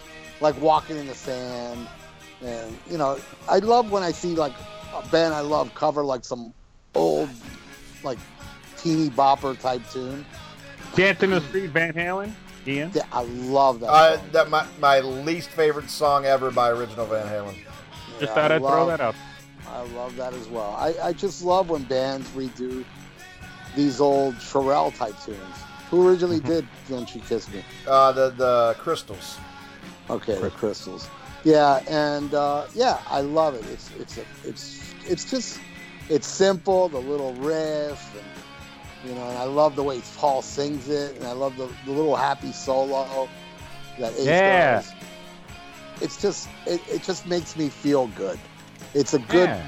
fun song, and uh, and, you know, um, an escape from the norm.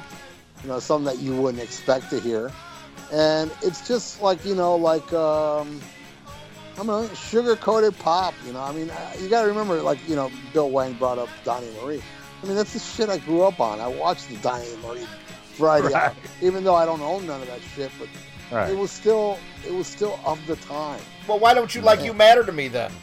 That was of the time. because i'm telling you it was that little fucking noise in it man everything if they would have gotten rid of that little noise that, that fucking little you know that little sparrow noise that's going I love that. I love it. Sounds like a fag ass bird. Do you love it as much as uh, Ruben De La Rosa? No, I, I well, yeah, I, re- Okay. I really Anyway, love. I Ruben. digress. Yeah, that goes without saying. That's my little Exactly. spicy enchilada. Yeah, he I would have liked anyway. this song more if it was called "Then Ruben Kissed Me," but it's an awesome song, dude. I know it's and it's universally hated. I've heard, you know, and I've seen people like I always shock people when they go, "Yeah, man," except for that she kissed me. And I'm like, I like that one. And then they like, they look like Terrence on that Queen episode. you know? they're all smiles, and then all of a sudden they're like, "Oh, you like this shit?" Yeah, dude, I love the song. Yeah, it doesn't fit, but it does fit for, for some reason for me. It's kind of like this album is so rock and roll, and then it ends with this poppy fucking song. I think Paul Yeah. said that it doesn't fit, but it does fit. Yeah, Oh, well, yeah. well, you have to make it fit, Oh my! and I make, and, and I'm the Gotta- expert of making it fit. Oh. Just ask your mom. Ow! Ouch. But uh, yeah, I love this fucking song. It, it's it's a nice little pop tune, and and boy, I mean, every time it comes on, I'm like, like if it, it pops up on my iTunes shuffle, I crank it up like it's fucking like it's some fucking Black Sabbath or something. you know? It's like hell yeah, and I'll sing along to it. I love. It's just a well. I love those songs. They're they're well written, structured Uh, pop songs from back then. Well, I mean, you, It beats Britney Spears. Let me tell you, you. you brought up a great point. Like, I love "Walking in the Sand," and, and probably my favorite Aerosmith like cover was uh, "Cry Me a River." Thought that, Yeah, there that- you go. Oh, There's I thought that that was incredible. I, I mean, I, it's not that I hate that era because I love that early era rock and roll, but I mean, I, I guess you're up against a brick wall when you hate the fucking song to begin with.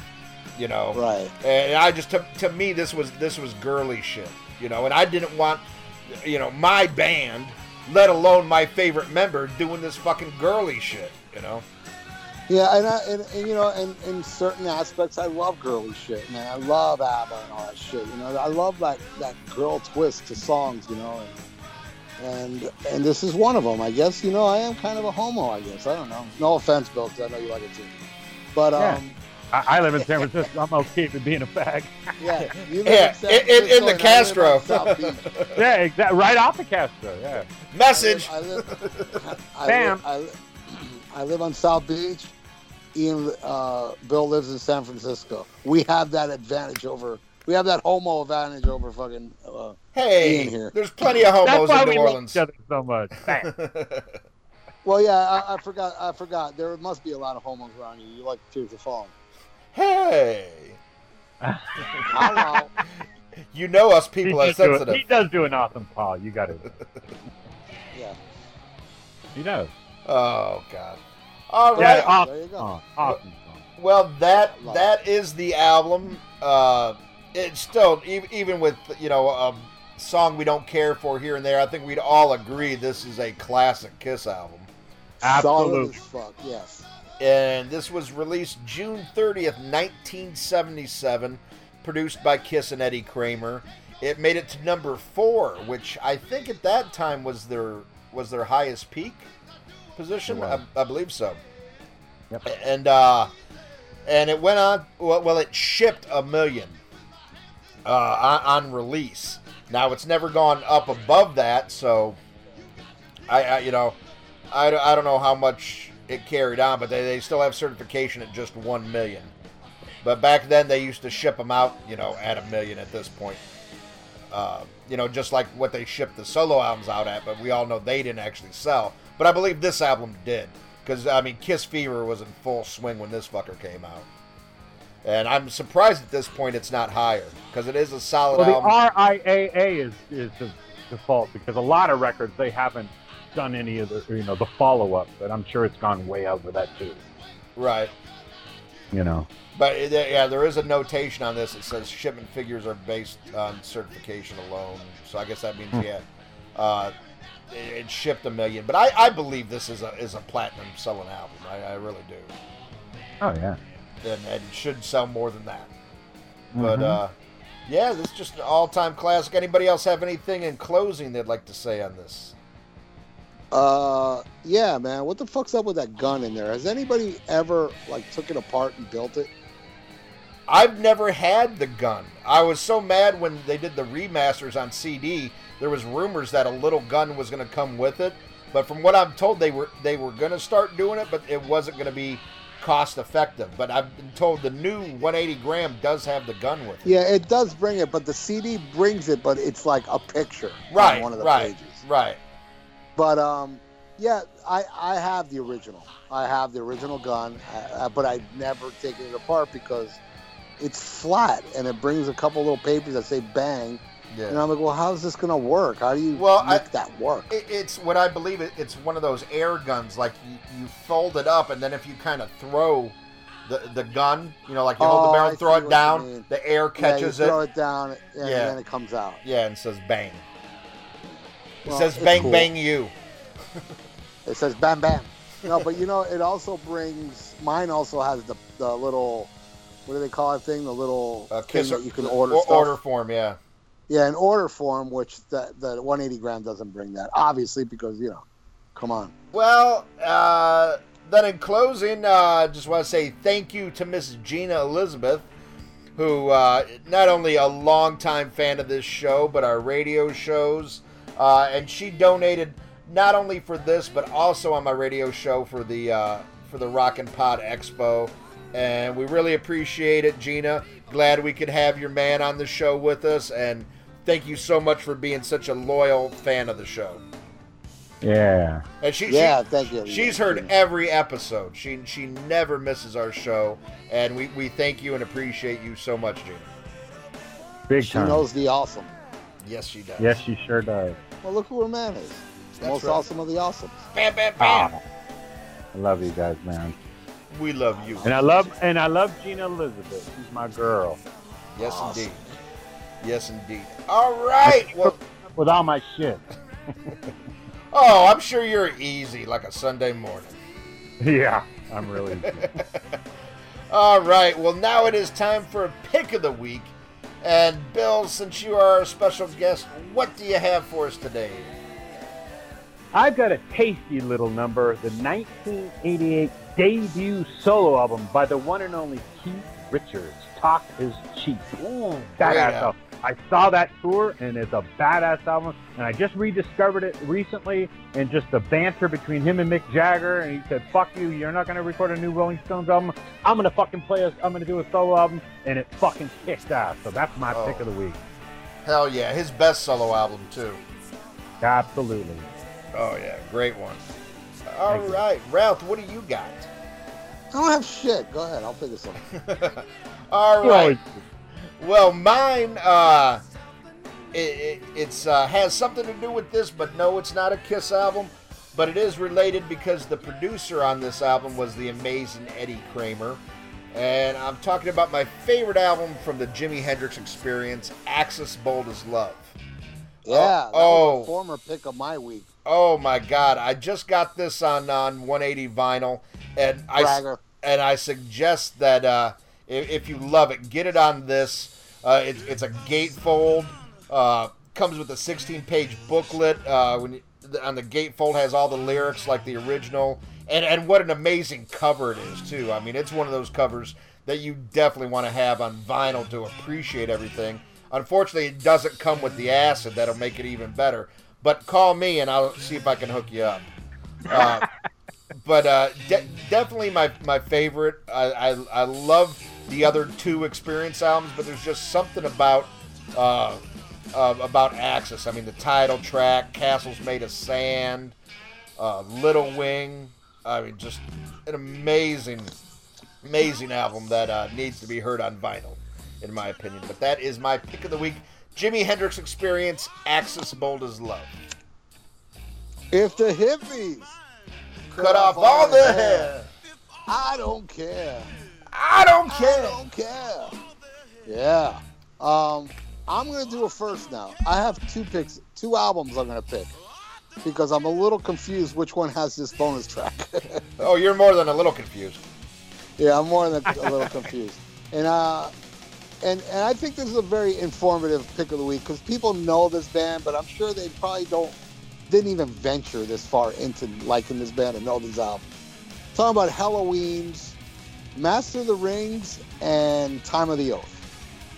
Uh, if you are going to get these albums, definitely get the deluxe edition because one of them brings the cover of I Stole Your Love. That is a smoking cover. And then the other one brings a cover of uh, Cold Sweat from Thin Lizzy that smoked as well. Oh. Uh, the first two albums with Andi Deris, and I think they're fucking amazing, great, great albums. I mean, you know, I'm more of a, you know, just about like every band. I always like the original, you know. So you know, my my Helloween is, uh, you know, Walls of Jericho and Judas and the EP. But you know, I love uh, I love the Keepers albums too, and I'll even put the Keepers albums above this. But this is a great continuation. And as much as I like Pink Bubbles Goes Ape, Chameleon was a fucking travesty. But I, this I've heard is that. yeah, Chameleon's horrible. But these two albums should have followed the two keepers. I think it's even better than Pink Bubblegum Apes. I- It's in that direction. And I think Andi Deris is a great singer, even though he's not as good as Kiske. But he's got a unique voice on his own. And I think this is where he shines the most on these two albums. The first two albums, uh, that is my pick of the week. Time of the Oath and uh, what was the other one now? Masters of Rings, and and, Master. And for our listeners, if you know if they if they're wanting to know, like if you're just that big of a Kiss nerd, that oh I got to get it. There's a Kiss cover. It is Master of the Rings, and you and, right. and you have to get the two disc version uh, to get that.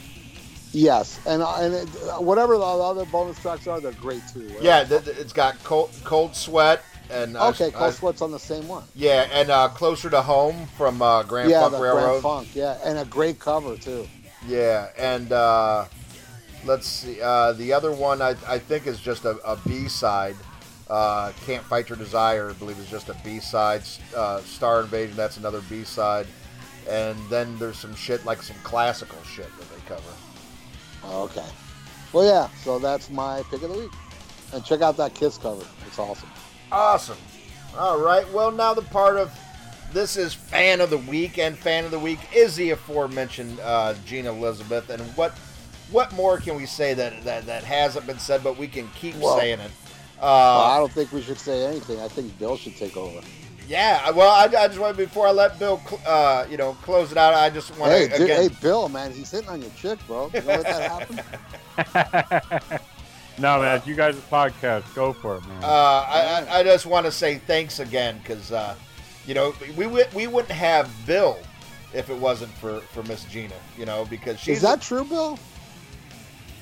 Um, how so? well. I, I mean, she. Well, me and Bill. No, we- no. Go we, ahead. Go we, ahead. we still can't figure out how we met each other on Facebook, but we did. But uh, Bill did not listen to the podcast, and Gina did, and Gina's the one who got him to listen to it. No, you're right there. Right. right. So Ah. I, I mean, we we wouldn't even have this if she wouldn't have kept pressuring, you you know, because she mentioned the podcast. It's like, who that asshole from the Facebook page? He's got a podcast. What's a podcast? I got time for this. And she's like, no, check it out. sh- she added me to the rock and metal uh, group. You didn't even add me. Either one of you guys. Ah. She added. Ah, Well, I didn't know you back then. Well, I don't add anybody. believe me, all my friends aren't on the podcast page. I don't No, I know, I know. No, I they think don't- what they it don't was. what us, so I don't. I don't. Right. I think what it was, guys, is I recorded Lick It Up, and she said, you know, this was like the week after I recorded, and it was obviously before it aired. And she said, "Hey, man, you got to be part of that group since you're going to be on the podcast." I'm uh, what group? And then she added me, and the rest is history. But yeah, so yeah, So there Awesome. you go. And and Gina and Bill is coming to visit us at the Rock and Pod. I hope. we'll see. Let's hope. Yeah. I hope Oh. so too. I know. Yeah. I, I, Come on, we raised enough money. They should pay for fucking Bill and Gina to go. I, I, I think people would be just as excited to meet them as us. I know. I, Yeah, I am. don't think I already so. met your ass. I want to meet them. Yeah. Well, we're going to meet for sure in uh, Sacramento, dog.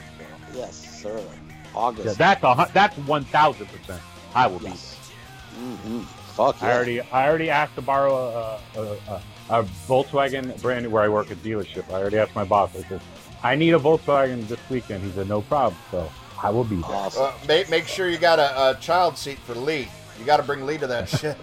Well, you know what? That's funny you should say that because yeah, Gina's asking, are you going to bring him? And it's like, I really don't know. You know, maybe I should. I don't know. Doc, Um, yeah, I think you should, but you know, Gina's against it. See uh, how many buses you take. no, no, I, I'll definitely bring them. That, that, Well, yeah, if you do, also bring a fucking. Not only, uh, you also have to bring a barf bag. yeah, yeah, that's true. and a small child. Either way, I'll be there. It doesn't matter. I'll, And when you pick Yeah, them up, yeah, have Gina shirt tucked Elizabeth. in. I appreciate Gina Elizabeth picking this album, and I'm honored to be one of my. I think I've been on 20 episodes. It's uh, the best podcast. It's uh, great, and I've met two of my best friends. You know, you guys are my Yeah. brothers, and, and I'm I'm honored to be. Uh, this this podcast is part of my DNA. You know, I love it. It's Awesome. the best podcast in the world. You know, and I've been on all of them, worth Thank you anything. so much. And this one blows them all away. Thank you so much. Thank and you, you, know. I I love when you're when you're honest, bro. Yeah, well, honest, you know. It's the So- truth. Bill and science are like one person. Fuck yeah. Fuck yeah. Correct. All right, let's Oh. get into the plugs. Here we go. You haven't listened to Mars Attacks podcast? What are you waiting for, man? Host Victor Emroyce brings you all types of hard rock and metal based podcasts. You'll find everything from music based episodes, interviews, to series such as Ultra Sexy Classic Album Series, where some of your favorite musicians, producers, journalists, and show hosts comments on the albums that push the evolutionary chains of hard rock and metal. Get with it and go to MarsAttacksRadio.com to find out more. Earpillar, the podcasting and interview news site. To keep up with your favorite bands or artists and the podcasts or interviews where they appear, go to earpillar.com to find out what we're all about. Listen to The Rock Show with Gully and Joe. Go to all the W's, Gully, G U L L Y A N D J O A dot UK. 8 p.m. UK time, 3 p.m. Eastern. The Rock Show with Gully and Joe. Listen to it. Don't be a cunt. All right, Kiss Army. Since 2007, you've been getting Podkissed, the Kiss audio fanzine for your ears. That's right, it's your podcast. Every month, the Podkiss crew, along with the Kiss Room, brings you Kiss Talk like no one else, whether it be roundtables, interviews with the band past and present, analysis, and great Kiss fun. Hi, this is Ace Frehley, and you're listening to Podkiss. Hi, this is Bruce Kulick, and you're listening to Podkiss. The Podkissed, the Kiss audio fanzine for your ears.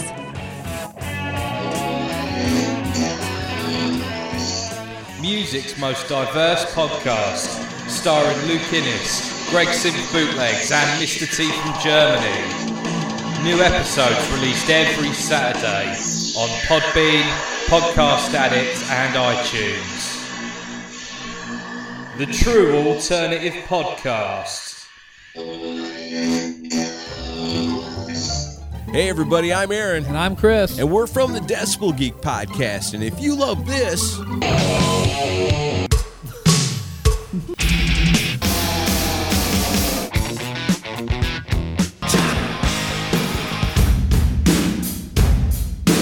Then you'll love us. That's right. Brand new episode every single Monday. You can find us on iTunes and at decibelgeek.com. And the best thing is, it's rock and roll and it's always free. Have you developed paralysis from trying to choose a movie on Netflix? Of course you have. There's too much garbage on Netflix to sift through. So join us on our podcast, We Watched It For You. We watch a bad movie every week and try to determine its watchability. We Watched It For You is for bad movie fans, B movie fans, underground film fans, and cult movie fanatics alike. Don't miss an episode of We Watched It For You, a guide to the lesser known movies of Netflix, available on iTunes or wherever you download your podcasts. All right. Well, if you enjoyed that episode, and how couldn't you? Fucking Bill Wayne kiss. That's a win-win situation. And then she kissed me. You gotta remember that. Anyway, regardless of that, come back next week when once again more in the series of You Paid For It, You Got It. What's it going to be? Depends on our schedule, but it'll be something you like because you paid for it. That's next week on the Rock and Metal Combat Podcast. Then I asked her to be my bride. I'm a hooligan. Whoa, whoa, whoa. yeah. Diddly ding. Bam, bam.